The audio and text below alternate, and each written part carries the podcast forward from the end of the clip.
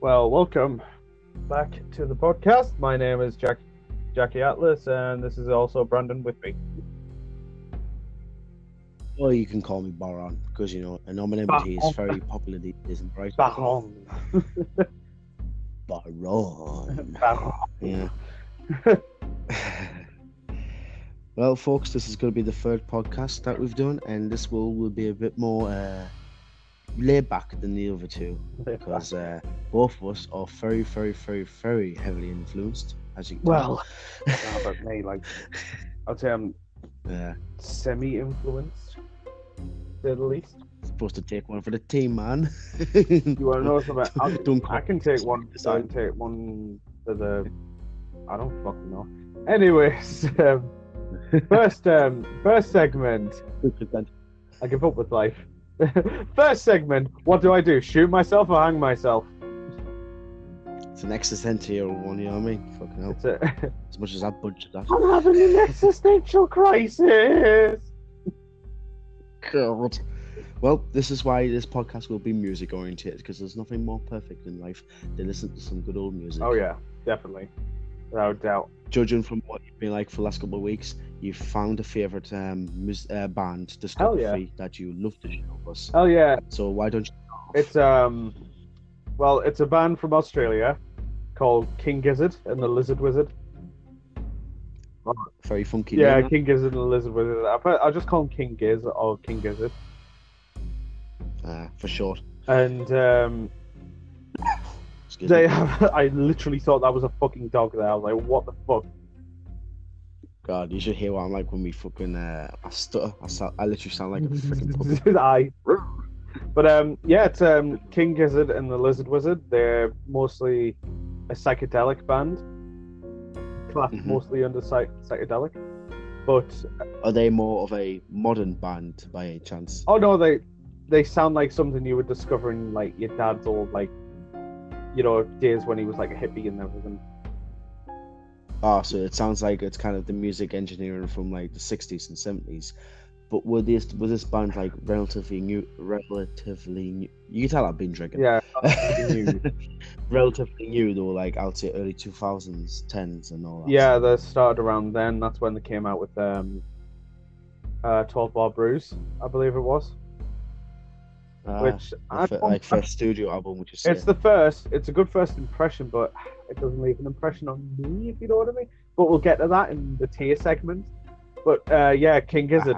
Um, and my current favorite album by them, apart from their latest one, Fishing for Fishies, which is a pretty funky name and I like it. Um, hmm they have is they have um, another album called Nonagon Infinity. Okay. And what Nonagon Infinity does is, um, have you ever heard of, um, you know, Lou Reed? Oh yeah, I recognize that. Yeah, Lou Reed. Um, he made an experimental album. I forgot the name. It was like Mhm. Machine, Motor Machine, something like that. I fucking, I don't know. Uh, Are you saying this band has that similar kind of uh, signature sound? Do Oh, they yeah. always stay consistent with the abilities throughout each album, or did it change up like some bands that we know do? Um, well, you see, with that is they've never had a lineup change. All right, they kept they kept the original members up here. And, dude, um, you know doesn't about have this? They have two drummers. nice one. They have two drummers. Basically, they're both credited as being in the band, Right. and in um, Flying Microtonal Banana, the other album that they've got. What it, Mhm. what um it is is um since it's microtonal music, since Stu from King is slotted uh, fucking what's it called? He slotted um frets into his um guitar, so you play microtones. Oh, okay. So it's kind of like a little. You know how you have tones. Yeah. Uh huh. You know what? Between the tones, you have semitones. Yes. Well, between the semitones there's microtones. Okay. and it's it's not it's not usually used in Western music. Mm-hmm. Um, it's Well, it's not like Central, I imagine. You know what I mean? well, sorry, Eastern music, our our music. It's used in like India's like Bhangra. I, I fucking probably butchered that um pronunciation, but it's like you know Indian music. Most of that can be microtonal. Mhm. Well, uh, Indian music does play a big part in like the history of psychedelic rock, as uh, far as my memory recollects. You know what I mean? With the uh, specific instruments that's used for Indian music, that gives that um, kind of like like iconic instrumental sound that you hear whenever you do listen to like Indian music, no matter what history or part of culture of life you recognize. Yeah. If you hear like a certain like uh, there's an instrument which uh, name escapes me, but George Harrison used to play it all the time The sitar. the sitar, that's the one. Like if you hear that in like some uh, good tempo drum beats, you know that's Indian based. So I'd imagine King Gizzard uses inspirations from that kind of instrumental take on music Aye. for their um, discography. All right, Well, that's good um, to know because uh, because that's practically like um, from what some psychedelic stuff I uh, used to listen to back in the day would definitely have that in their input of uh, sound Yeah. engineering for the music. I would say one of the That makes it sound very substantial. I would say one of the most psychedelic albums they've released, apart from "I'm in Your Mind" Fuzz, is Gumboot Soup. Okay. because like you got songs like Beginner's Luck and Muddy Waters and it's all heavily psychedelic influence. You can you can just like you can smell it in the song so to say. You can just be like, ah I see. But um my favorite album by them is Nonagon Infinity and like I was saying, um I can they've done the thing what Lou Reed did back in the day. He created an album called um Metal Machine Music Okay. it was an experimental noise album, you know, no- noise music. Yeah, yeah. It was um, it was an experimental noise music, um, except that the album was it it, it, it was a loop, I think.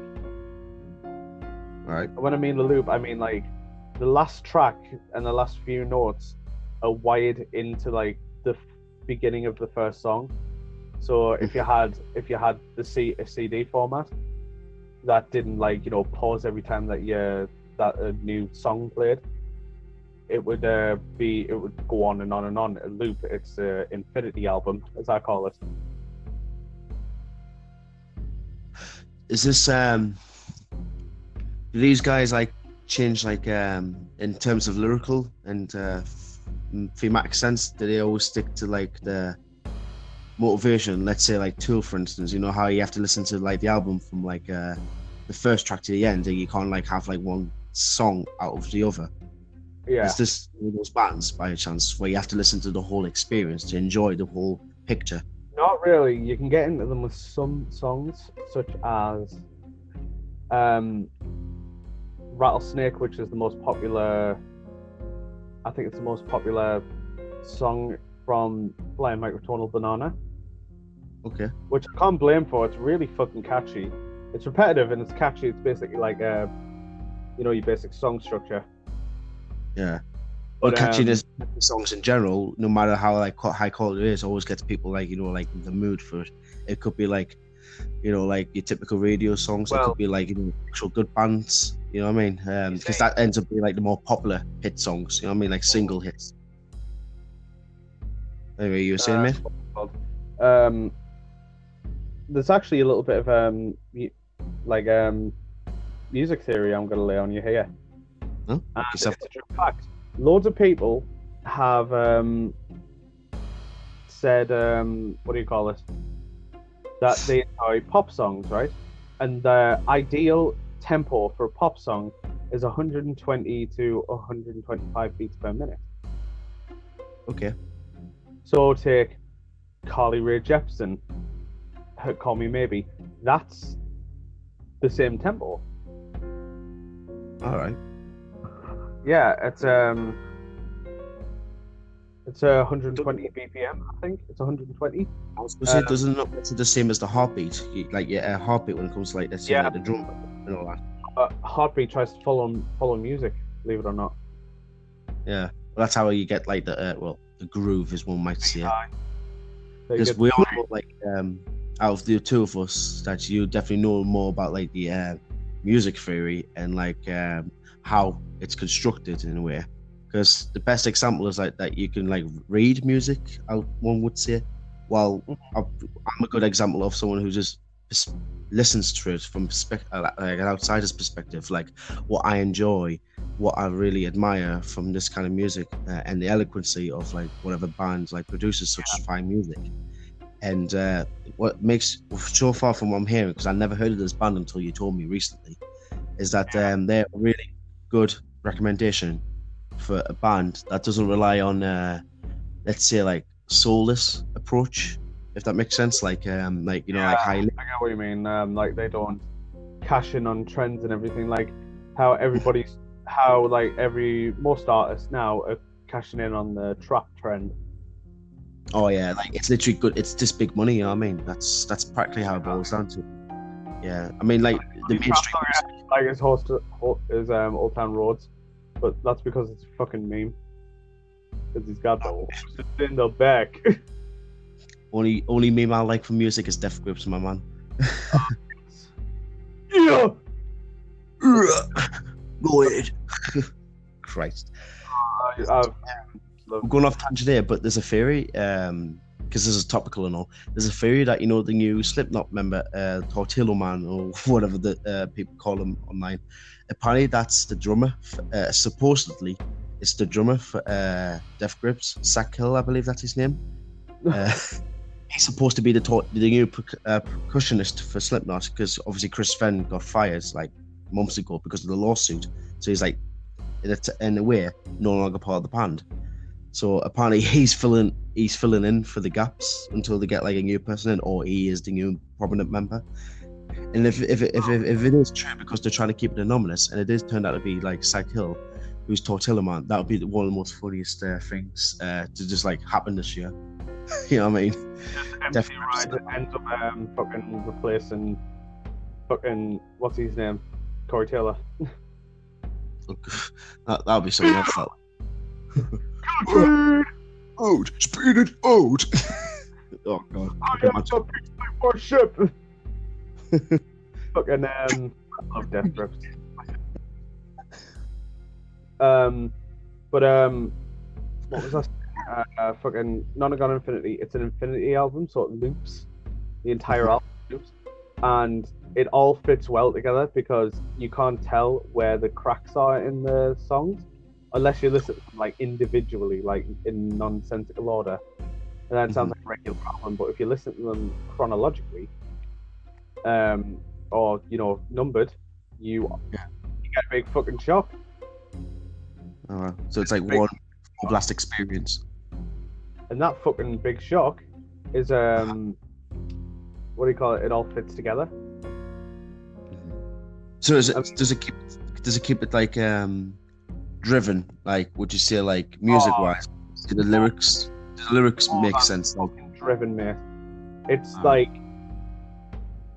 you. I don't know if they actually did, but it sounds what they did.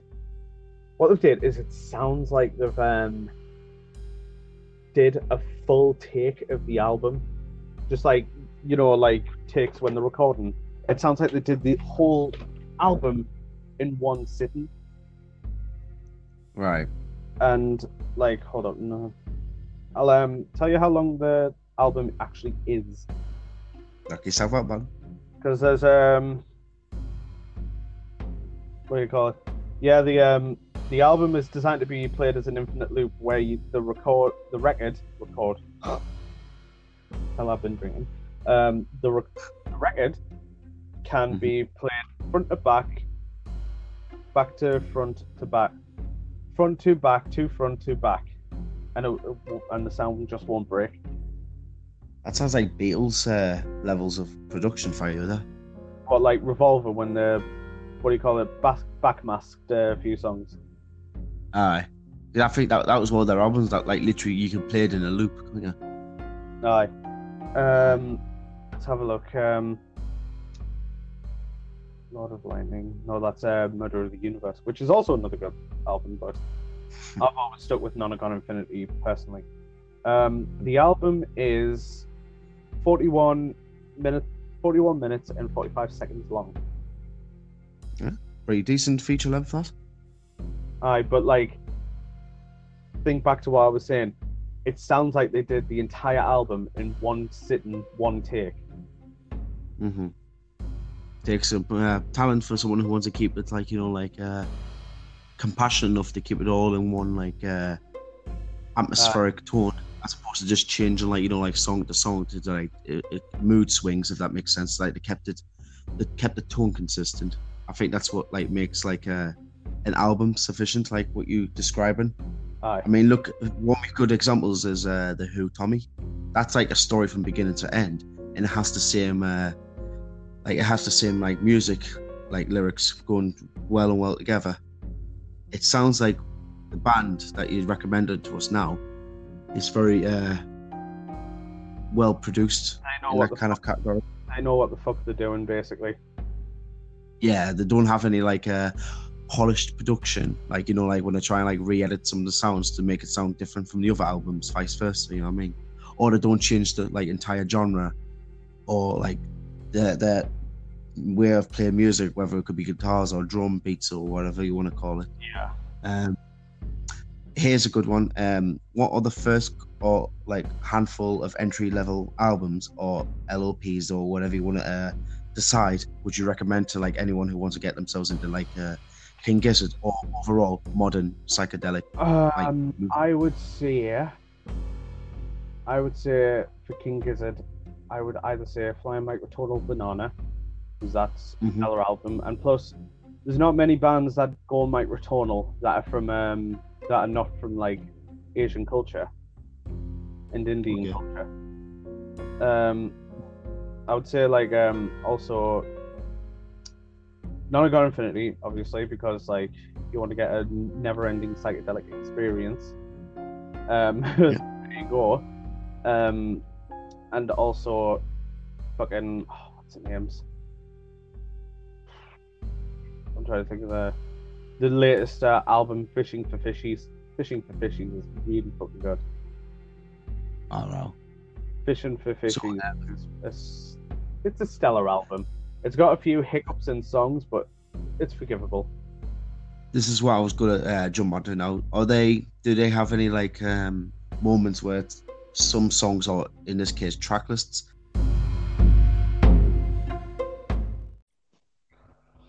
So, um, anyways, Brandon, what what would be your musical recommendation? I've done, Uh, I've done, I've done gushing about uh, King Gizzard for for just a little while. well, just to finish my uh, question, um, before we move on to mine, uh, Yeah. album recommendation, which I hopefully want to make into a, like a con- uh, continuous segment. Uh, Band have um, like King Gizzard and the um, do they have any moments of where their songs, like in some albums or like singles, do they just feel like complete filler until like you get to the I would say Oddments and Quarters feels a bit fillerish. okay. Oddments and Quarters. That's the only things I can think of because some of them are pretty good. Like I like Gumboot Soup, but it's not exactly like my favorite. It is good, but it's not. I have better. I have a better. I have a better taste, so to say. I'm better. You don't know what. I'll tell you all. I'll It tell you what. now. Anyways, to, to, I think I know what your recommendation is. Surprise me. Come on. Squeeze me macaroni. Yeah. My So- Put that in a bloody um, strip club in Northeast, mate, and you make a killing. Just make sure, just make sure you keep the bloody um, what's what's the name of those um, people again? Uh, juggalos. That's it. Just keep the juggalos away from that place, and then Oh, we'll be yeah. all right. Uh, But yeah, um, to all of our non-juggalo fans out there, what I'm going to try and do is, uh, whenever we can, get a segment where we recommend one classic album that we find to be really good, that we want to use to check it out if you haven't already. And for the first one we want to decide is Mr. Bungle's uh, 1987 debut album, Mr. Bungle. the self-titled. Exactly, dude. That that's Oh. just it's craziness in one album. It's just It is. It's everything. It's goofy, it's campy, it's cheesy, it's well written, it's well performed, The editing is just perfect. And the best part, it's one of those albums that has a track list continue on the next one. It doesn't have any like random cuts, have any like moments where it feels out of place, despite it being very out there and downright, you know, like uh, well, circus levels of like you know cheesiness. It's Oh, yeah. great. I mean, it's kind of it kind of give like birth to like its own um interpretation of ska metal, if one can call it.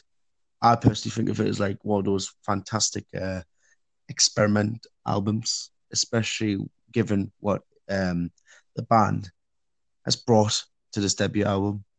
Uh, The Mhm. band itself, The Bungle, is great and it's right, but this first album, there's just something about it that makes it so iconic in my li- uh, in my eyes, especially when you have Carousel and Egg.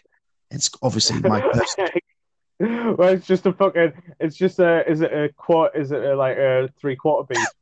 It's just egg, egg. Egg. No.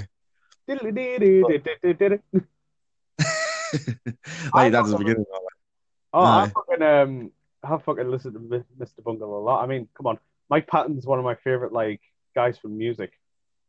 Yeah, yeah, and I remember you talking so much about him over the months, man. So Oh, obviously aye, he's got a place in our hearts. You know what I mean? We guys need to, we need to skip this one. You know, we definitely need to uh, not skip the one most important part about the album. It's downright bizarre fucking album cover, mate. It is. I was like a- always freaked out. It reminds us of the clown from. It reminds us of the clown from Dead by Daylight. It really does. Just like a down looking motherfucker. You know what? I, I'm going to take it back. I think album covers like that should be more like prominent in Oh, today's yeah. music. I suppose, like you know, like a massive, like you know, like he- highly filtered photography, and then someone adds effects to it later. I think most albums should look as well illustrated is that album cover because that literally screams how thematic uh, album is with that image. It literally is. One of the tracks literally is just circus music. Yeah, literally, that's that's the theme. It's this fucking carnival music. I Well- mean, for crying out loud, one of the songs is called Carousel. You know what I mean? So And you take one of my favorite personal tracks is Girls of Porn because it's just so fucking stupid. oh, it's it's like you know, like uh, but my dick is sore. it's like one of those songs. You know, when you put in there between two songs, that's obviously going to be more featured. Like let's say like uh, Korn, Life is Peachy, when you have like Lowrider or Porno Creep in between, uh, like the segments of the tracks. It felt like one of those songs, but it just felt so good at the same time. you know what I mean? Aye.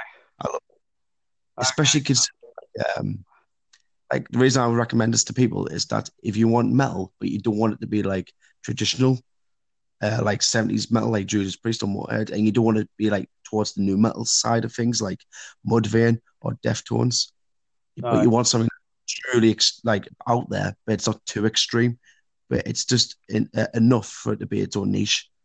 Mm. Definitely start with Mr. Bungle, especially if you're already a fan of ska metal. Or Oh, yeah. just like, you know, like I mean, metal like, with one of my favorite ska metal bands is either uh, Big Real Fish or fucking um, Less Than Jake. Yeah, that's Roll Jake. I recognise that one before. Uh, Less Than Jake are the Stuff. ones who sing uh, All My Friends Are Metalheads. That's the one, yeah.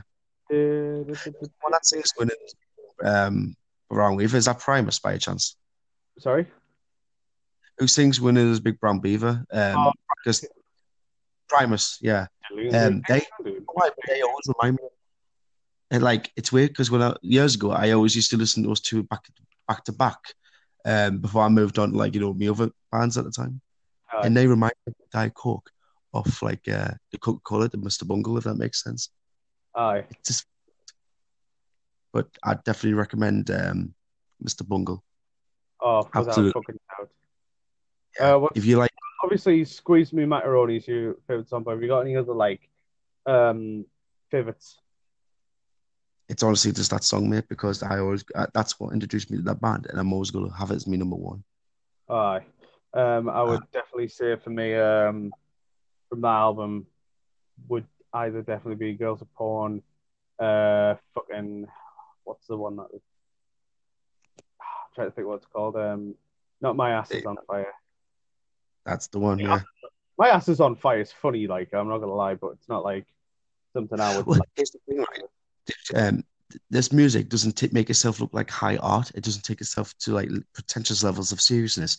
It just it, it's aware of its goofiness. It goes along with the fun, and that's what I love about this album because it makes you want to be involved in this. It keeps you very energetic and it's exciting, but it's not like something that you listen like if you uh, excuse me if you like put on freaking you know like high levels of music that people always take themselves like up there. It's not avant-garde. It's just its own unconventional thing, and it's like a spinning wheel of madness. I love it. And yes, One, my um, is me voice.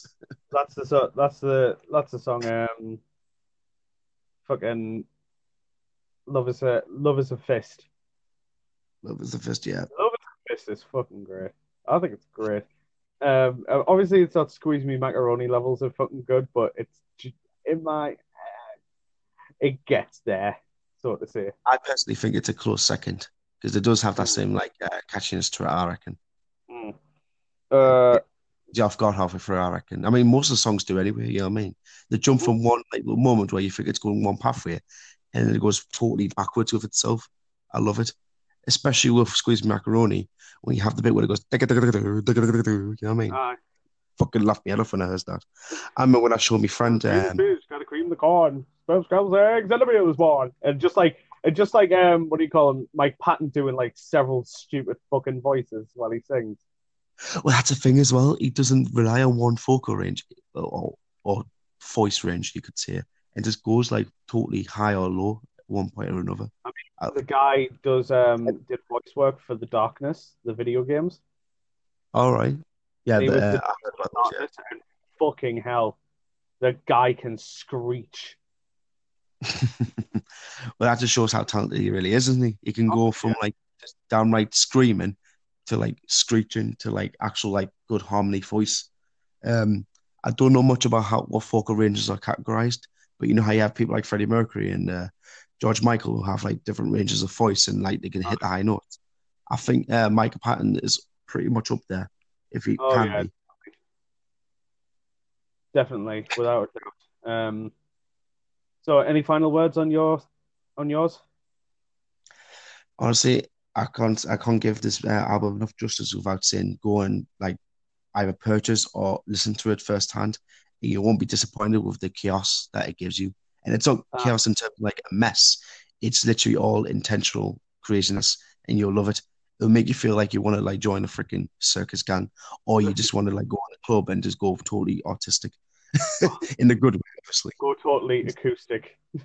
Yeah, it's one of the best 80s um, metal related albums, I would say. And it's definitely its own distinct, uh, distinctive style and taste. It can be, Um, some people might not be a big fan of the circus like music, but I, I grew, I love that kind of stuff and I grew up with it for years and years, that one album alone. So it's definitely doing something right in terms of quality. Anyway, um, should we move on to our next segment? yeah, the next segment is um, fucking. It's my it's my tier list, isn't it? um, we're talking about like um, that would be the last segment, but this next Oh, yeah, segment yeah. I'm, I'm, the worst franchises slash tropes in movies. well, you know what the you know what the you know what the number one rule in a horror movie is, don't you? Don't have sex. Don't have don't have sex. Don't do drug. Don't drink or do drugs. What's the last Mhm. one? what? Don't say I'll be back. Well, yeah, well, I'm gonna say I'm gonna say this to the audience because Brandon knows how much I love this film. I'll be right back. I'll be right back. Oh, and and I told you I'd be right back. Be right back. Oh, Seriously, actually a decent franchise. Uh, yeah, Scream's fucking fantastic, and the fact it's got Matthew Lillard in it, it makes it even better because that guy's underrated as fuck. He's definitely an underrated character. Um, Oh. and uh, it's a good horror parody series as well. Like satire done right, not like Movie or like what spoof movies end up becoming, it does the tropes justice while also paying homage, Yeah, having a laugh now and then, and it's actually It's a a- good overall movie. It's a horror Except film that for- recognized its own like tropes and that. Yeah, I think the first two were good for what they were, and the Uh, fourth one was a good touch. Especially when Ghostface was like standing behind uh I forgot the character's name, but he's watching the horror movie. He's like, Oh, just look behind you. Oh, But- Randy, Randy, yeah, the the movie freak, yeah. aye, but he's just like, Oh, look behind you. He's right behind you. Why aren't you looking behind you? And then he's and then he just doesn't realize that Ghostface is behind him, so he's just like, Huh? my favorite scene will have to be when um when he's like everyone's a suspect. Everyone! And then billy and like obviously uh stu comes in next to him like how do we not know you're a killer? And he's like no this is the millennium. It's just like i laughed my head off when everyone thought like you know because by then people didn't know who the actual killer was while also like the movie trying to make it obvious it was billy.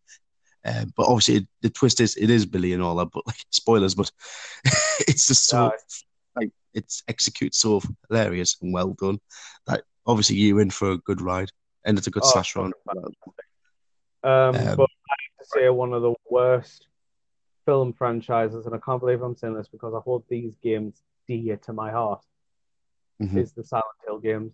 Not the Silent Hill games; those are fucking great. Um, the Silent Hill movies. The first one, okay, right, I'll give it to you. The first one was great. It was like its own little thing. Fair enough. It's all good. But um, the second one was a fucking travesty.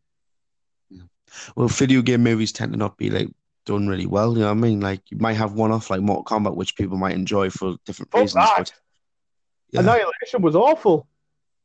aye first one i'm talking about by the way not sequel All right. in case you assume that. fucking annihilation. Fucking disgusting. hold your horses i know you'll be right back but you have to hold your horse too hold your horse but yeah um yeah what we're going to be talking about here people is like the worst movie franchises that we personally feel like shouldn't have never come to light should never even been a thing and or if it was should be uh, done much better. Um Yeah. including tropes if we want to add on to that as well because uh, oh my god today's day and age there's too many cliches to even count. And that's not Oh, even the big horror tropes because that's the geez, that's the most cliched ones of them all at this point Aye. Um. Word. Um. What's it called? Um. I'm trying to think what he's um called. Um. Oh, there's another movie series that I did not like. Oh yeah, by the way, have you heard? There's a new Doom movie coming out. lovely I don't know. That Right. went full CW or like they've made Doom guy like a woman. Like fair enough. I don't have problems if you're recasting, but like they're doing it because of the walk movement. I think we can all establish now that uh, Hollywood is not only run out of ideas, but it's just banking on the same bloody political agenda that they've been doing for years, mates. I mean, at this point, I'm not, I'm not even surprised. I'll, I'll be surprised if there hasn't been any IP left that they haven't untouched with this contemporary politics bullshit. You know what I mean?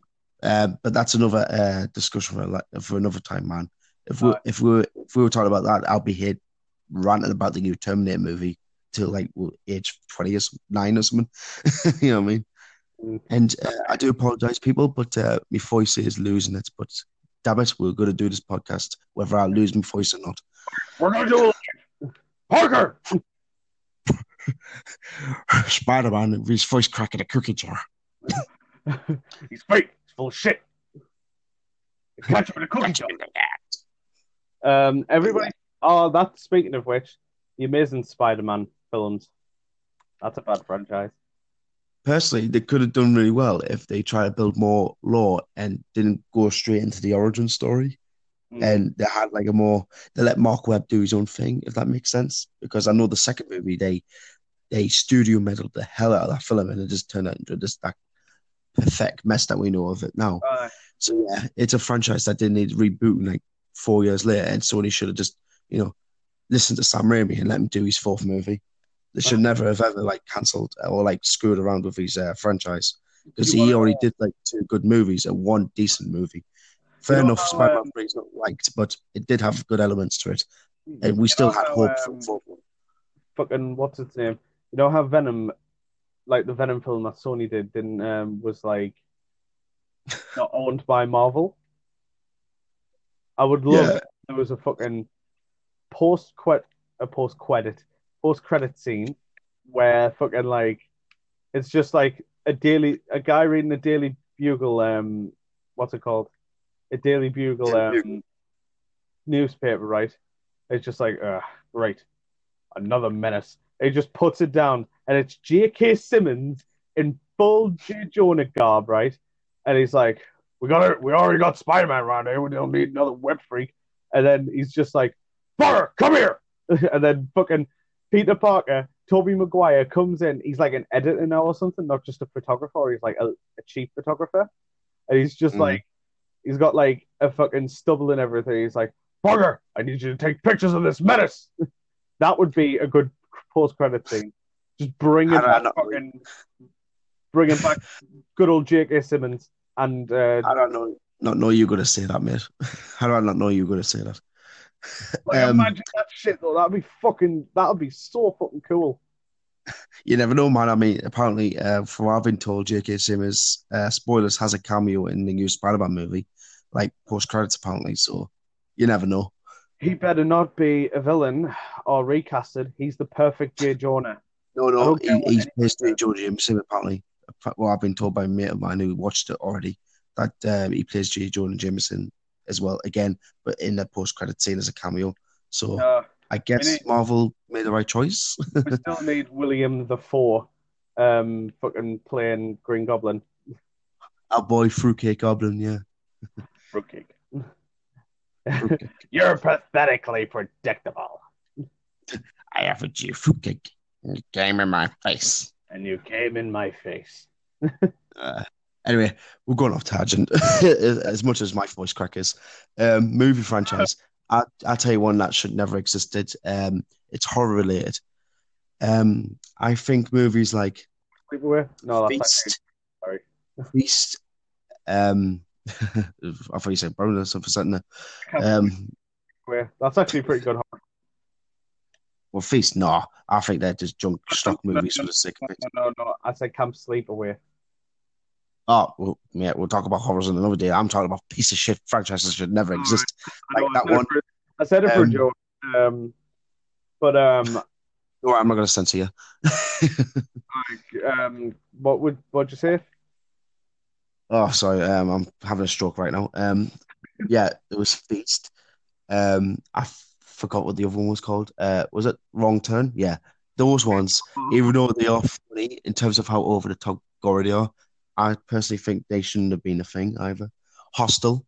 That's a little bit of a controversial one because I know people like the first movie, but I think that's just I That's like just- it because it Shit. does it it does what Saw doesn't. It doesn't. It's not afraid to like get really nitty and gritty. While Saw's like, oh look at all these technical traps and all these con- contraptions. While Saw they're just like, they cut a guy's Achilles heels and say, if you can make it out of the door, you can leave. Personally, if I wanted like a, a thriller, intense like uh, game, a, like cat and mouse game that relies on technical, like you know, industrial traps that Mm. can kill you, I think films like Cube does it like uh, just Cube, more Circle. justice. Hostel seems like I was gonna say like Hostel just seems like a freaking Eli Roth's like you know like uh, take on David Cronenberg times a hundred. I'm just not a fan of that kind of stuff, especially because there's a fine line, in my opinion, between horror and just borderline gore fest. It, I know, I understand the definition of horror, like you, you freak someone out or like you make them feel disturbed. Fair enough, but literally, it, it's like they don't rely on the quality of writing, even if the concept may seem good on paper. It just comes off as just like, what the hell am I watching? Yeah, you may get some bloodthirsty people out there who be like, yeah. I mean, I used to be like that years ago when I used to watch like Hatchet. There's another one, Hatchet. That's another franchise I don't really care about anymore. I, I, Um, I think that's all right. It's all right. It's not good or bad. It's mediocre in my opinions. You can tell it's made by people who were big fans of the slasher genre and wanted like, you know, cram it up to hundred percent. But I just never, I just never like gone with the sequels. Uh, the first film I watched and I loved it years ago. It was funny for what it was, especially the kills. But looking back at it now, it's just like, nah. I mean, if I want like, you know, good horror or like you know just like fun horror, mm-hmm. I'd watch like you know like Friday the Thirteenth because there's there's a charm to those types of movies or Halloween or Friday um or Hellraiser or even Leprechaun. Like at least um, there's some chase factor to it. Hellraiser one and two because you know.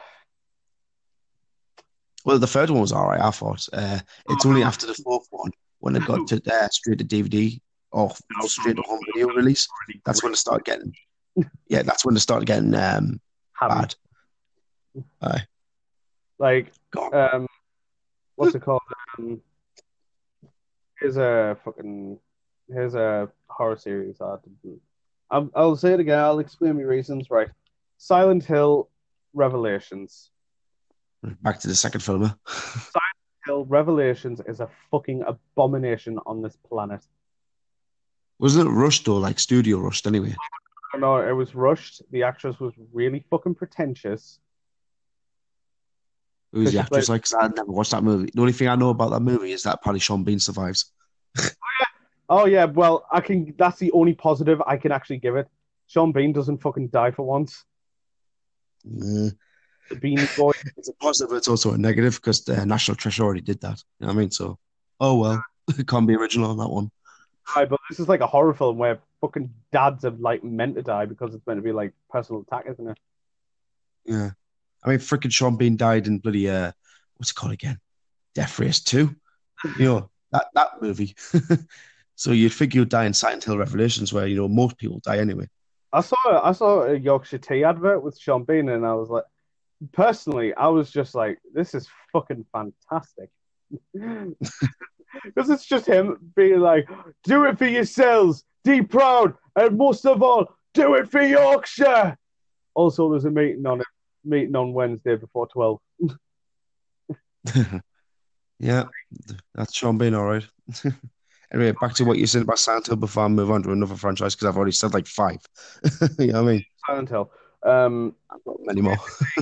the plot of Silent Hill 3 uh-huh. is that um, Harry Mason, you know, Alessa. Okay, mm-hmm. so this is part of the thingy. Alessa has two halves. One half is Heather Mason, you know, the daughter. Yeah. I, I disagree at the beginning when she starts screaming Silent Hill at, at the fucking beginning of the film. But um like what that what happens on that is um she grows older and yeah. she starts getting investigated because there's a cult in Silent Hill because they have a god that they worship and apparently um Alessa was meant to birth the god, so to say. Right. Bring it into existence. So in the game, what happens is you go through hell, high water. Spoiler in the game: uh, Harry Mason does die. Um, Harry Mason does die, and what happens with um that is he gets killed by a certain monster that name escapes me. to be fucking fair with you, like that was a good that was a good death because it actually gave Heather motivation. Because before, she was just fucking like a scared woman. I mean, you would be very fucking terrified if you just suddenly got pulled into some nightmare world with like fucking a razor head looking motherfuckers. Yeah, pyramid head and all that, because that's the only one I recognize the uh, monster wise. So this is my biggest fucking grief with it, right? Pyramid Head isn't a character, and he isn't like. I looked on YouTube the other day, and there was this theory, and it, it was like basic YouTube guy, you know, breathy fucking. Oh, what if? Who is actually Pyramid? You know, like a breathy, pretty boy voice. What did it make it into? Like some kind of like mantle or deity or whatever? No, the because he's an iconic character. They think he is someone. He isn't. In Silent Hill oh, 2, right, so it turned into a character basically by making him. All right, I see what you mean now. The reason that um, he appeared in Silent Hill 2 is because he's a manifestation of of um, James James uh, Sunderland's desire to get punished for what he did with his wife. Okay. It, that like it goes around viol- violating, raping, and killing monsters, hmm and like it's meant to be like he's he's like it's symbolism. Basic bottom line, bottom line is that Pyramid Head is meant to be a symbolic character because he's um ha- he's um I was going to say Harry Sunderland. is James Sunderland's um desire of getting punished for suffocating his wife. But since he's, They such, screwed up the new. Uh, or in the since he's such an iconic character, what Yeah. did they do instead? They made him into an actual character. Apparently, he's Alessa's guardian, and that doesn't make fucking sense whatsoever. goes against the law. Because Alessa's hatred formed Silent Hill. hmm Alessa's hatred formed Silent Hill to what it was. And um like in the first game, which is what which is pretty much what um uh the first movie follows. It's like a loose loosely adapt like a loose adaptation of it. It gets Yeah. all it checks all the box for the right law, but it puts its own little twist and spin on things, which I quite like. Um Yeah. and fucking oh, man, honestly, it fucking pisses me off to know that like they did such an amazing first job, such like a fucking. It was a beautiful first movie, even for a fucking video game. Like even for a video game, it was fucking. It was stellar in my opinion. But then they had to fuck it up by bringing in fan service Okay, so also the nurses, you know who I'm talking about, don't you? Yeah. Go ahead. Because I can sense a rant coming up here. So, as you know, the nurses are like voluptuous women dressed in nurses' Yeah. costume, but their faces are very distorted, maimed, or they just don't exist at all. It looks like they're wearing Right. masks. Basically, they've got that Slender Man to it. also- Si- that's also from Silent Hill 2. Because the Yeah. nurse is a manifestation of how James views women. This sounds SJW, but it's true. Since Well, they've got that iconic uh, design to them as much as Pyramid Head, you know what I mean? Like, if you type in Silent Hill, you do see the nurses appear on the images, you know what I mean? That's how popular are. right, right, okay. So, okay, right. So, like, you look at a nurse, pretend that's like some fucking like hot chick or whatever. I don't fucking care, right? If you look at the nurse, right, first thing you notice is a body, isn't it? hmm It's why the face is distorted. It's a it's his miso- misogynistic views towards women for his Yeah. wife's death. So basically, like Silent Hill has like you know like actual reasons and law and like even messages behind each No, concept. But the movies, sorry, I'll let you finish I said. But the movie, it sounds like what you're um, describing so fast with your why what should never exist is video game movies not following the source material, and that's Like what leads to films like Revelations. Because you know what else is another franchise that doesn't follow the um, source material? Resident Evil. Remember those Yeah. movies? That's another uh, example of them straying too far away to source material, become its own thing. That's just that's even worse than even the bad Resident Evil movie um, games. And uh, say What? what about Resident Evil? Of course, like Genesis. Um, sorry, what? You mean the one where Chris punches a fucking literal boulder? Oh yeah, yeah. I mean, like there's a fucking was it Retribution and uh, the final chapter when it just like it just get it jumps to shock on those movies. And Extinction was pretty bad as well. Oh yeah, Extinction was bad. I thought um, Resident Evil Apocalypse was decent because at least we actually got to see Raccoon City and it was pretty accurate.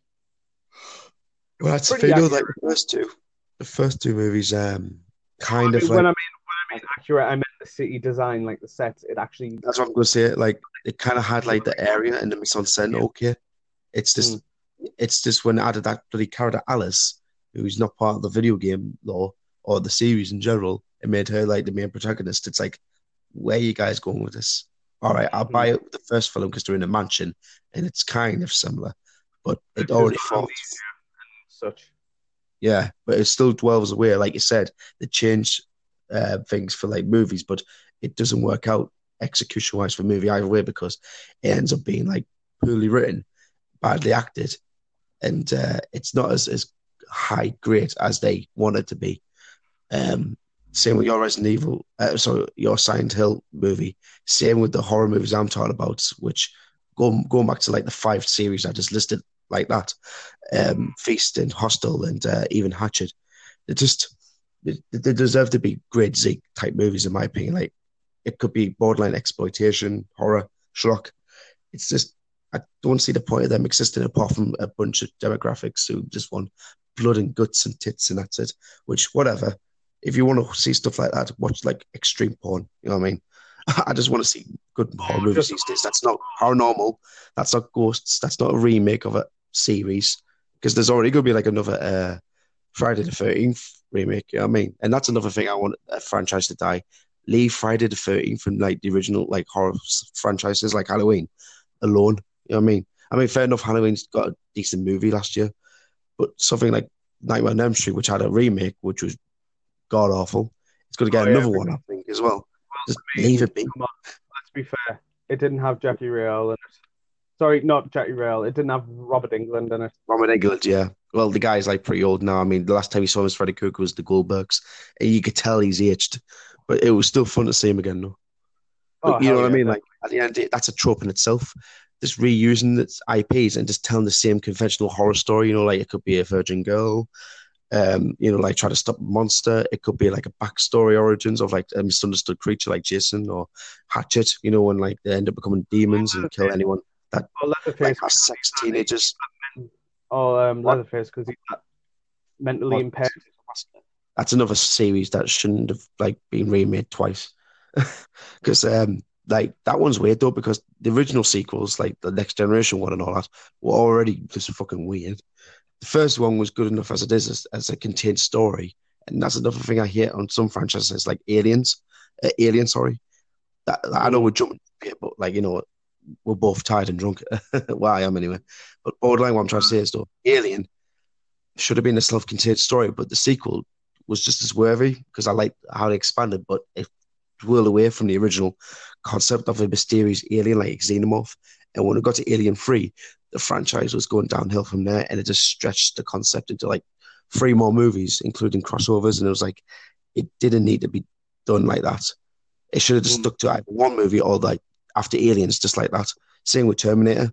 Like those franchises, like you know, as iconic as they are, like Jurassic Park, they should have just stopped at the at the mm. prime time while they still had the chance. Like Jurassic Park, for instance. Personally, I think it should have stopped in the first film I wouldn't mind if it ended on the second one afterwards because it was, it did feel similar to the first one, but it wasn't as good, and it was a bit more darker. So whatever, you know. Mm-hmm. And uh, Terminator, personally, um, I think it should have stopped on the first film, even though the second film was really good.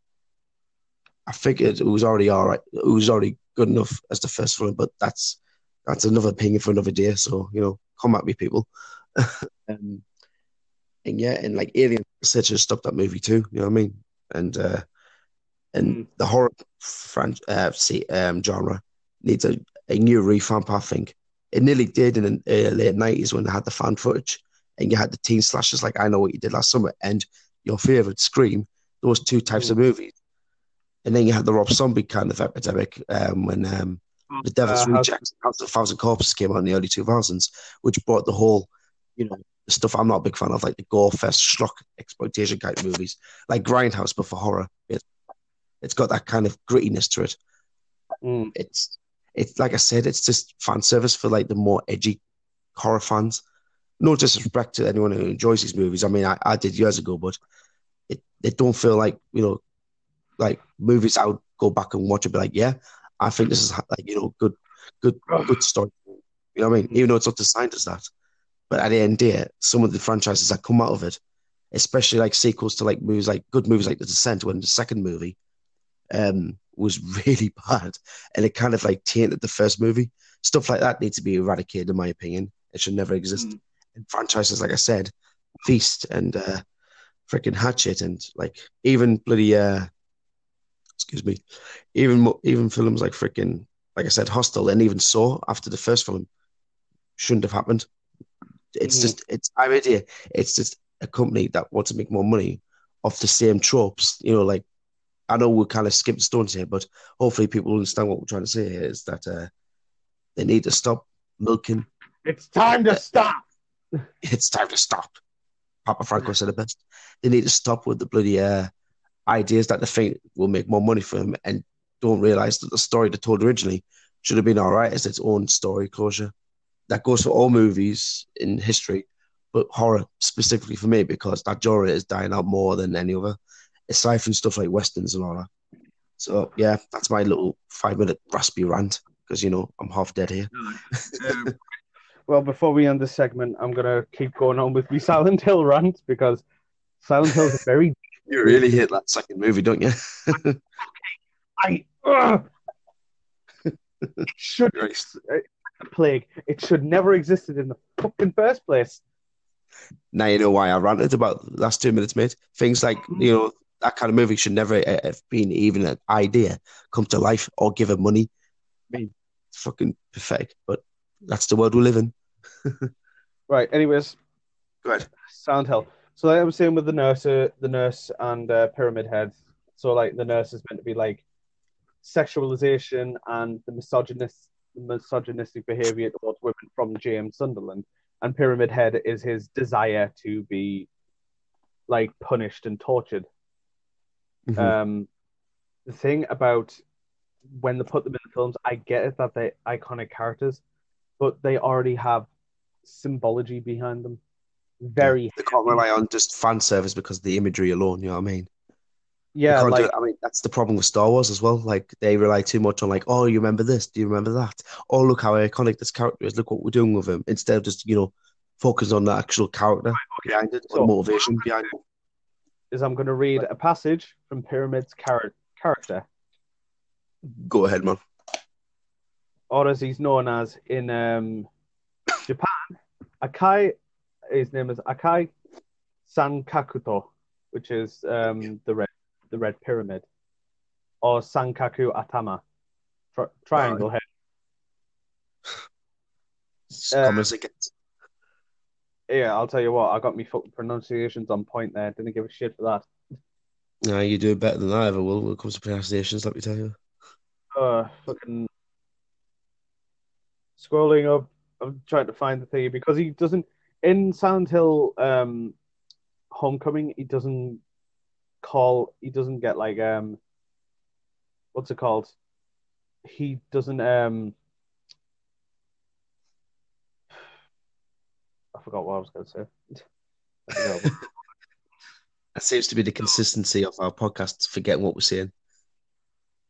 yeah I mean like oh hold up right so Go ahead, man. what's what he is is his um symbology is that he is basically like I said, he's James's desire to get punished Mhm. for what he did. Because um his wife was struggling from was like dying slowly from a disease. Okay. She was she was dying slowly from a disease, and she just it's it's really sad. She was dying slowly from a disease. There was nothing they could do, so she literally had to wait for death. Mhm. And Mary, Mary, um, asked James to basically, you know, euthanize her by smothering her with a pillow. Yeah, like assist suicide, basically. Yeah. To put her out of her misery, basically, because she was in extreme pain and she couldn't do anything about it. So she just asked her loved one to offer. I mean, it's the most humane way you could do it to someone you love. You know what I mean? Aye, he represents. He does represent. Um, like I said, he is uh, James's wish to be punished for his wife's death, All right. and um, he's was the reason he was so positively received is because he was always this looming figure in the background. Right. Like he was always in the background, apart from the boss fights where you actually had to fight him. But um, he was always like looming in the background, dragging that giant knife around. violating and raping monsters before killing them. Um, that's so it's like the thoughts are the psych. It's always in the back of his psyche, but it's always watching him and you know twisting other thoughts on on themselves. Yeah, That's what I like the most about it because that's what Pyramid it, Head is. He was just that character because he fitted so well just for the symbology. He's a desire to. He is the living embodiment of, well, self flagellation or self torture. this this sounds like uh, the movie's interpretation. It sounds like a good old if it ain't broke, don't fix situation, but they've gone and changed and retconned the pyramid's head's backstory either way. You know I mean? I think that sounds like the most pissy moment in that movie of pissy moments, judging from the Well- con- conversation having. You see, uh, you see, you see, Bran, what they did on that, and I'm starting to get a bit fucking pissed off with it because I fucking finally realized how dear to the series Pyramid Head is, Yeah. and they had him as Alessa's guardian, or just some local bug bogeyman. But Yeah. I understand he's like the walking embodiment of Alessa's hatred, if it is a loose adaptation hmm because the whole town when it goes to shit, like when everything starts rusting, that siren goes off. That's when everything goes to shit. That's when all the fucking like ghouls and monsters come out. But also, it might be an embodiment of Alessa when she is, you know, when sh her hatred, it's just incarnate instead of the town itself Yeah. goes around punishing people by itself. But then the second film, it was just her guardian all along. Like it fought for her. You can't control someone's death wish. you can't fucking do that. Honestly, what the fuck, man? Like, That's why you need solid writers who know what they're writing and not just hacks. exactly. That's what they did. I, I bet you they didn't even play a fucking Silent Hill 3. I doubt. I, right, hold up. Hold up. I'm going to fucking quickly sketch this up. And I'm sorry if it goes off early, but this is, needs to be fucking thingy. Is Pyramid Head in Silent Hill 3? Ladies and gentlemen, Jack's brought his blowing point because of a shitty movie that destroyed his beloved franchise. No, he isn't. Not from There what you I can see. He's not in Silent Hill 3. So if fucking so tell me that tell me this. If Silent Hill Revelations is meant to be a loose adaptation of Silent Hill 3, why the Why fuck is it? Again, mate, it's just literally uh, I IP in video game that they want to make a movie out of it, and they used like characters that they know like casual fans will recognize and shove it into their own shitty script and just used use the brand recognition. They do that all the time with like you know like Tom and Jerry and all that, like cartoons, like actual adult content. told you how powerful Shatterstar is. the guy who made Mephisto shit himself. Yeah, Um, but like I was saying, fucking why? That's all I want to know. Why? you're telling me, man, uh, that's Hollywood hacks for you. Oh, you see, right? That's the thing. I get he's iconic. I get he's like, you see him and you instantly think Silent Hill. I get that. And plus, it's even said in the lore of Silent Hill, everybody has a different Silent Hill. They'll look the same, but they'll have different monsters, different twists and turns, different tortures laid out for them. Mhm. Everybody's Silent Hill is weird, different. But the thing is, with the Silent Hill 2, the reason it's the same as James's almost is because Claudia Wolf, the main antagonist of Silent Hill 2, is trying to bring God back to life, which she doesn't do in the fucking movie. Because, eh, right, so, so Heather's given this pill, and basically what she does at the near end of the game before the final bo- boss fight, which is God, is she swallows the pill. And Okay. What Claudia Wolf has been doing this entire time has been enroaching her, making her angry, feel negative thoughts so that the womb of God the womb of God could build up in her. Mm-hmm. Because it doesn't feed it doesn't feed on food or anything, it feeds on negativity and dark thoughts. Aye. And what happens is that she vomits up the fetus, or not the fetus, the embryo of it. Right. She vomits it up, and Claudia panics. So what does she do? She picks it up and she swallows it, but she can't contain the power of God. So she falls down this hole. Too much. You follow, you follow her, and there's a heart. God does get birth, but it's only half of him. It's only Uh-huh. half of her, and you have to fight her, and you do kill her in the end. Right. But what I don't understand at the end of the film, so there's another character called Travis Grady from Silent Hill Origins. You know the trucker guy at the end of the film? Mm-hmm. He's the only guy who can go between the real world and Silent Hill. Do they explain that by chance? Yeah, well, basically he can go through mirrors Okay. to get to get into Silent Hill, or like a warped version of where he is. Right. which I have to admit would be a sick thing for like a Silent Hill top-down Diablo style game, which does exist. Called Book of Memories. It's a decent game, I guess. But um, Mm. Travis Grady, what the fuck has he got to do with Heather? And why the fuck does it just say, "Oh yeah, he can travel between like the dimensional planes and everything"? Was- It's not explained because even he gets his was own. just inserted there for the sake of the plot, like that kind of He was- situation? Yeah, basically, and I think they were going to make a third movie with Travis, but Uh, gee, I wonder why it's cancelled. I fucking that film is fucking abominable. Right, Brandon, one day I will fucking find that film and right. You'll the only way me and you are gonna sit down and watch it so you can experience the same thing as me. Because we'll get both of them, we'll get Silent Hill one and two. Right? We'll sit down and watch them, but you have to fucking pay me to watch Silent Hill 2 Revelations. watch the fucking thing. Yeah. It's like Mate, um, I'm gonna have to play the games again all over again and get my mind refreshed if I want to feel the same pain as you when it comes to uh, Revelations, man. Sounds like a Actually, freaking raped your childhood. it's violated my childhood, took us to court, and I've forgotten where he touched us, so he got let off with the case. The divorce bill was just humongous. A humongous. I remember that. Fucking hell.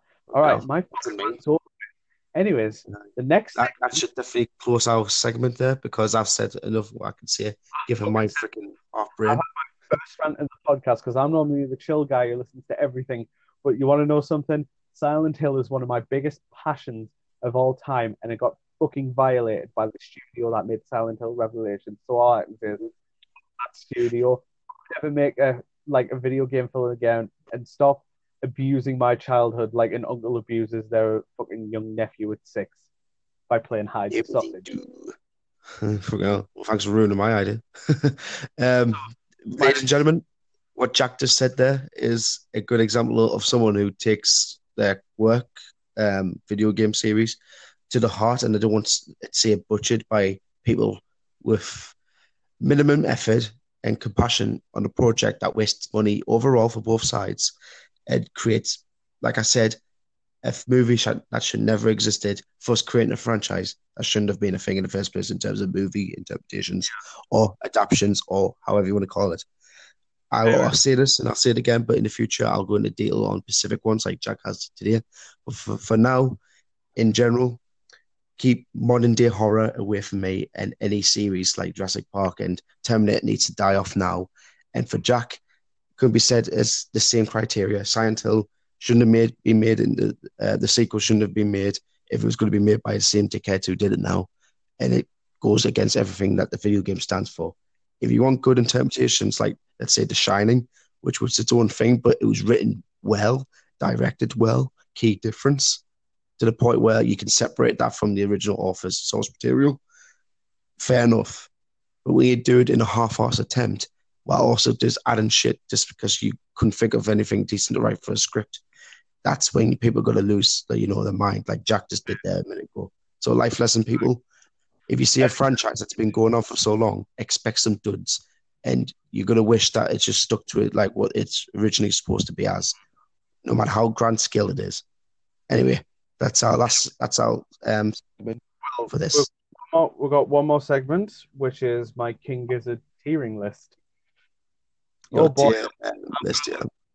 I'm gonna look forward to just gushing all over King Gizzard for this, and I'll even get up the picture of the tier list for myself so I can keep myself on track. So, as Matthew, Look all over. I'll be right back. Sure, folks. All right. So, uh, Brandon, did you know I made a King Gizzard tier list? Oh, absolutely. And it's uh, how shall I put it? Many Very gizzardly, It's as one very would might put it. wizard, Oh, gizzard, glitchy, chin. It's very chinny, winny, gizzy, Lizzy.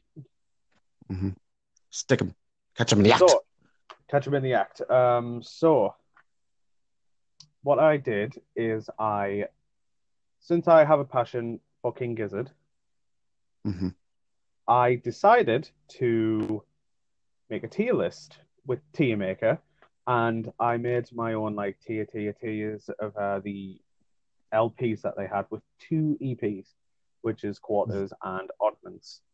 Because I mean, they deserve a chance because they have some popular songs on it, like um, Hot Wax and stuff like that. Right. So it has like re rehearing um uh, moment. What's the word I'm looking for again? Like you go back and hear it because it has that kind of like Yeah. what's that I'm looking for? Fuck's sake. Ability, that's the word. It has Yeah. that kind of ability. So at um, D tier, I have first of all, um, D tier doesn't mean lowest of the low. It just means like I didn't enjoy it as much as I thought, and it's below mediocre in my opinion. As we know, music is very subjective. Mhm. You know, so there's Paper Mache Dream Balloon. I didn't quite like that because, on fact, it was it just didn't resonate with us. Like I really, really wanted to get into it.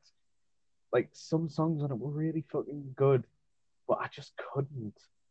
And it like it did upset us a bit because like I'm trying to like expand what I listen to, and I thought listening to like some really heavy psychedelic stuff was like to be a charm, but obviously not. So moving on to the next one is Sketches of East Brunswick. Um, Sounds which, is, interesting. that which one. also has Mild High Club, who Okay. are a jazz oriented group. This is like a jazz fusion record. And okay, like I get it, it's something different for Gizzard since they used to do psychedelic stuff. Um, I also I also sent you the tier list so I can keep on track. Um, and then the final one is their debut album, and shoot me for this, but Twelve Bar Bruise didn't really thingy with me. I understand that it's a debut album, and debut albums are meant to like push them forward and say like this is what we're like. But they've released better albums since then, and it just feels like Twelve Bar Bruise is a bit of a downgrade. Would you say it feels like a prototype for the better like works and It- later on? A prototype, but it also is a bit of a. It's also a bit of a like stab through the chest for them because they were because like trying thingy is psyche, but yet they like went on to do like some metal songs, some fucking like um jazz, like I mentioned with Brun- East Brunswick. Hmm. They try and element some like and just try and combine some elements of other genre music Yeah, with their main factor and try and like make something out of it. Every- yeah. So Uh. on to C tier, let's see what's in C. C tier it is. Is it Um, up to S tier by chance? Because I know S tier is normally like the best one, isn't it? Like high rank. is the highest, yes. All right. And then you have B and C, or do you have A and A plus, B, It C? goes from S, A, B, C, D for this one. Ah, yeah. Well, C tier, here we go. So C tier is float along, fill fill your lungs. It's normally a gateway for Gizzard fans. Okay. But I found it just regular. I didn't see anything too special in it. It's really good though. But I just didn't see what was so gateway-ish about it. And I'm a late Gizzard fan. I didn't listen since I joined around when um, Fishing for Fishies was about to get released and people were still going on about Gumboot Soup. Yeah. Um, so I don't really have much of an opinion, but you know, um, Your pay like, doesn't matter. float along, fill your lungs. It's all right, but it didn't really have much. Alright. This is like borderline, like mediocre, below average kind of like category This at this is- point. this is like mediocre bottom Okay. between the grades, so to say. Between mediocre and between not interested. All right. Like they could have done better, but um, it was okay for what they were known as established as in terms of their music abilities. Yeah. Gotcha. And if I look forth, we got Quarters, which is an okay album. It's higher, in my opinion, in, in C tier wise to um, Float Along, Fill Your Lungs, Uh-huh. which I'm like, eh, yeah, I like it. The River was a fantastic song on it, but everything else just felt overshadowed by that song. Ah, so it kind of ruins the flow of the album, uh, of the whole thing. It just blows itself out of the water, so to say. Oh, like yeah, it does kind of suck when people really recognize that album for that one catchy song. From one film. You sunk my battleship. Oh dear. Who knew that the biggest enemy was their number one hit? How ironic. uh, But yeah. now we go on to B tier. Ooh, straight to beat here. Let's go. B tier. This is the just the flat. I'm regular with this type thing. Like, is- I'm okay to put this on the back of the radio kind of stuff, you know, when you're Yeah. doing homework. get to listen to this. I won't be like super involved in it. Right. Right, go ahead. So the first one is Gumboot Soup. Okay. Gumboot Soup is good. It is really good. It's good for a chilling out album to just stick on in the background and thingy. Like Beginner's Luck and Muddy Waters. Those are some fucking amazing songs. Those are some I'm not gonna lie, that title. song. All right, yeah. So it's kind of like more chilling, would you say? hmm All right. With a name like that, it sounds like a bloody pop punk album cover, doesn't it? Bone Goop Soup, Or Gumboot Soup. Gum Boot. Yeah. Um, and I then probably said that correctly originally, but my voice is that bad, it ends up sounding like a different language at this point. You bitchy. So like fucking Chewbacca pre-puberty, you know I mean? wow, that was pretty good.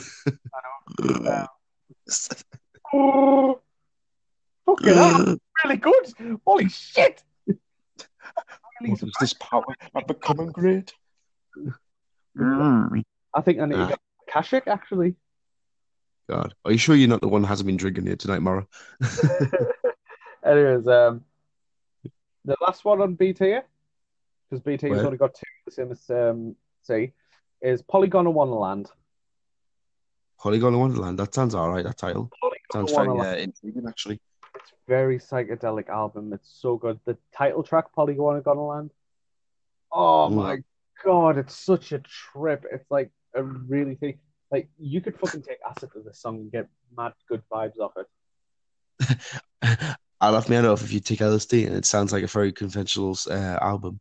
It sounds boring. It's like, oh, I will. but then when you sober, it sounds fucking weird. You see, right?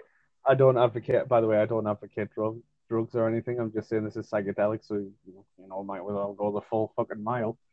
Don't worry, Jack. We all we all know that you don't do drugs. Don't worry. We know you're a good boy. Shh, I'm trying to cover your ass, you fool. Where's my crack? So, looks like we'll be moving on to eight here now. I sound like fucking Alex Jones. What do I do, Lord? Destroy the child. Corrupt them all. Turn the freaking flags, guy. Put chemicals in the water and turn the fucking fox gay. If it was the Green Goblin, it would have been turned the fruitcakes gay. I gave you fruitcakes, and you turned the frogs gay. Ugh.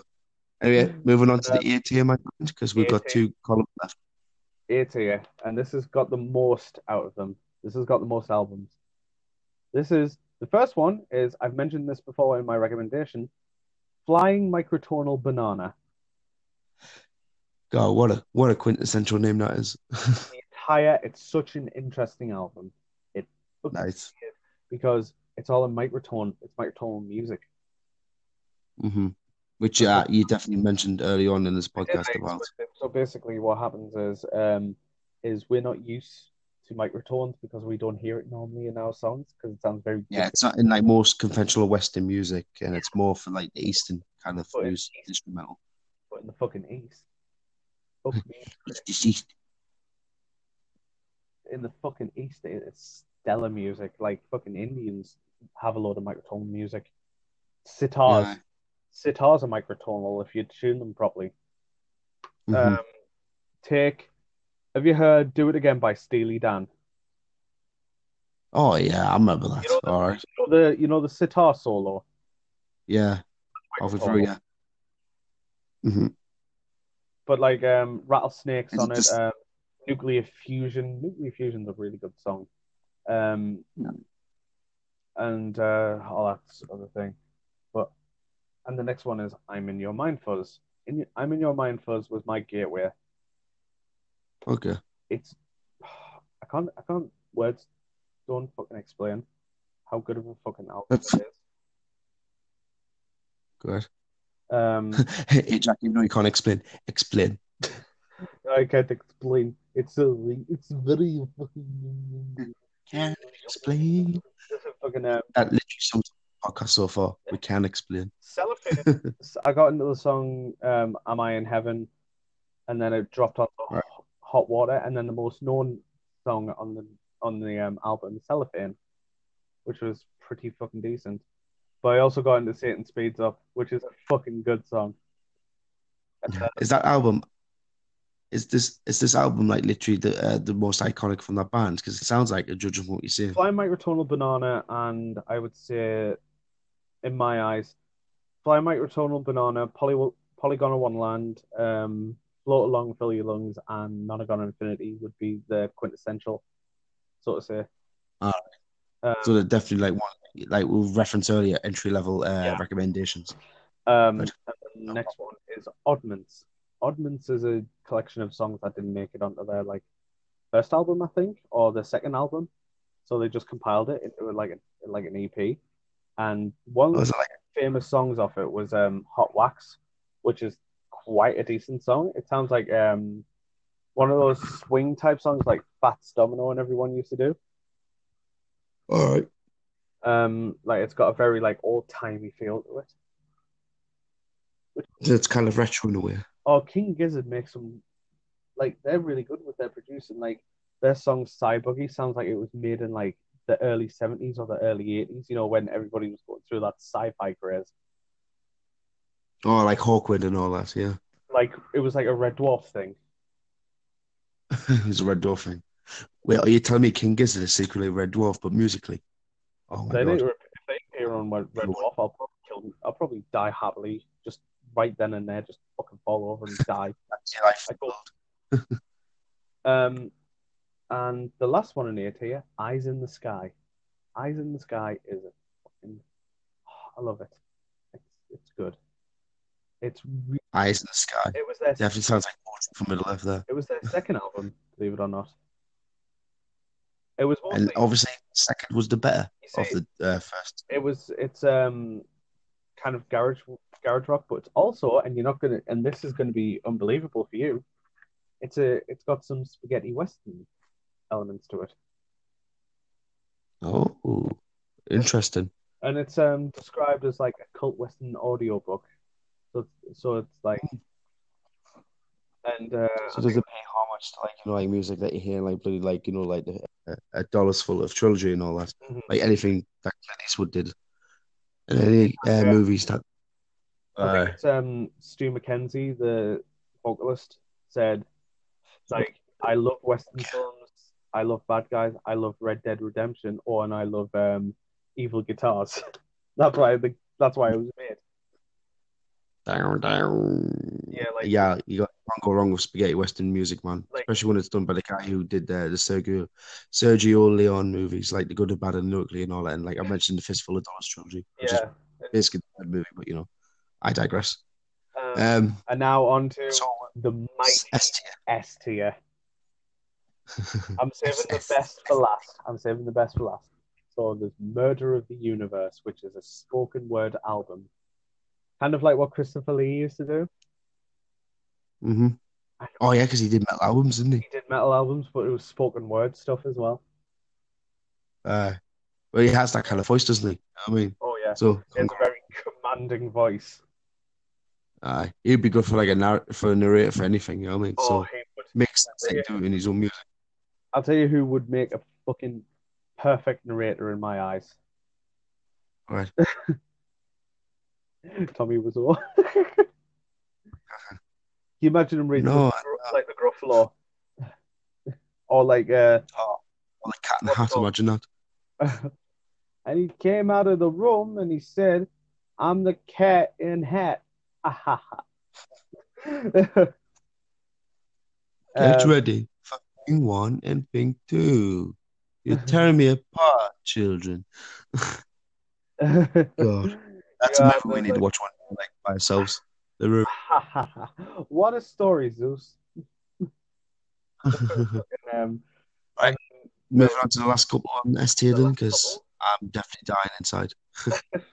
and then we have Fishing for Fishies, which is their latest album. Um, Mhm.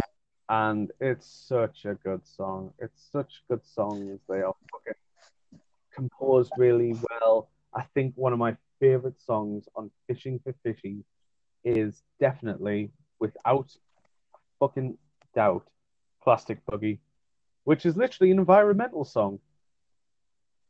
Plastic Boogie. Plastic Boogie. Oh, classic boogie. I think it's a classic. Oh, yeah, I'd said it right. Don't worry. I didn't fuck up. Just me in words. Wonderland. All right, do explain this final one then, my man. and my fucking all-time favorite, King Gizzard and the and hit the Lizard Wizard, fucking album tier, Nonagon Infinity. The Oh, wow, that sounds very chaotic, that one. the superficial Infinity album itself. The mm, one, the Do one explain. album in their entire discography where you could, where literally, it's an endless album because it just loops straight back to the beginning. We mentioned about this earlier on as well, didn't we? It We was did, that album. Yes, we did. I was explaining about um Lou Reed's Metal um Metal Machine use music, but I can fucking Aye. tell you this for nothing. Nonagon Infinity is a definitive piece of work like King Gizzard and the Lizard Wizard. I don't care what anybody says. And it's your number one standards for what what psychedelic rock can be achieved at its best, especially from a Oh. band as prolific as King Gizzard. Yeah, literally right. They shouldn't be like very, you know, if you want to be psychedelic, just be yourself. Don't try and be pretentious to be like, oh, we're gonna be like, we're gonna have weird licks all the time, and we're gonna have like very drawing, like, you know, try and be an artsy fartsy cunt like Ono Yo Oko, what's her name? Yoko Ono was. I always thought, with Plastic yeah. Ono Band. Oh, well, everyone but the dog knows that that thing is just, uh, you know, way out there in terms of pretentiousness. You know what I mean? For crying out loud. Um, like controversial opinion, but I never was a fan of John Lennon's uh, work, like you know, like post Beatles, because it just became very preachy, and that's what Mm. call those psychedelic so-called works were I like. like that. I like Preach. that one song from the Beatles that uh, Ringo wrote. I think it was Octopus's Garden. It's very, it's very innocent that song. It is Something you hear on like TVs. exactly, and like it does show that Ringo isn't like a weak link in the Beatles. He actually like can make really good music and composition. Yeah, he seems the most wholesome, I'd imagine. But Paul McCartney always seemed like it's the dorky, lovable one, and uh, John Lennon was always like the, uh, like him and George Harrison, were like kind of the soul winner. So you got that going. But anyway, back to what I was going to talk about about psychedelic though before we wrap Oh, things up. oh, I always also- saw it like kind of like Also, what? one more thing: Oh. King Gizzard are releasing a new album on the 16th of August called Infest the Rat's Nest, and it's a thrash metal album. Thrash metal. It's a thrash metal album, yes. Hmm, hopefully, the, the go like Behemoth and hopefully it pays off. You know what I mean? Or like Rotting Christ would have changed like the direction all the time. Fingers crossed, because it seems like a band that doesn't like let go of themselves straight away. So you heard that, ladies and gentlemen. If you're still interested in King Gizzard, check out the new album this year. Right. They said that the um, their main influences for this band is Metallica, Slayer, Exodus, Kreator, and Overkill. Kreator and Exodus. That's uh, going to be an interesting uh, tune. Well, aye, But Right. that's can give it to you. And this has been the Omnicast. Yeah. And before like we finish off, because I was trying to explain stuff three times. If I get interrupted, Sorry. but joking aside, psychedelic. Back to that um, overall summary. I always saw it as like kind of like um, kind of like a spiritual kind of uh, music. It's never meant to be written as like some kind of like work of art for the history books, or made to try to be very technical, or like you know like you want to be like alternative. It always seems like something that your mind can like smooth back to, like relaxing. Same way as lo-fi music can be if it's done right. I mean, you know me. I'm pretty fucking like stressed person. Yeah. So this is the music that's right back at the alley. You know what I mean? Gizzard always fucking like manages to fucking chill us. I mean, I'm trying to get through Nonagon Infinity, right? With no fucking interruptions, but I keep do every time. Okay. So every time I get to one certain track and I know what this track is, um, fucking, I'm just gonna go back to its thingy because I've got information up on the screen. Uh, All right. because Nonagon Infinity was made a hell of a way back. It was made in 2016. Um, I always get a one track and I, I can't l- go further because I always get interrupted, and that is People Vultures. Okay. So I get through Robot Stop, Big Fig Wasp, and Gamma Knife, which are fucking stellar opening songs. But I've never gotten past People Vultures. But I, I don't want to just like pick the album up from where I left off because that would ruin the entire experience if it's meant to be played in its entirety in one go. Just like Tools with their albums. Yeah. Yeah. So All right. with D and D tomorrow, I might actually um I might actually do like like an hour to get the Gateshead, isn't it? Yeah. Oh yeah. It is. Yeah. So I'm gonna fucking stick Nonagon Infinity on on the bus and fucking just rock out. And I'm going to go to sleep before I go to work because you know, adulthood sucks. oh yeah. Anyway, this has been the Omnicast. I have been Jackie Atlas, And I'm Baron Morgwis. and w- this is uh, the Omnicast signing out. Over and out. Take care, kid. Likewise.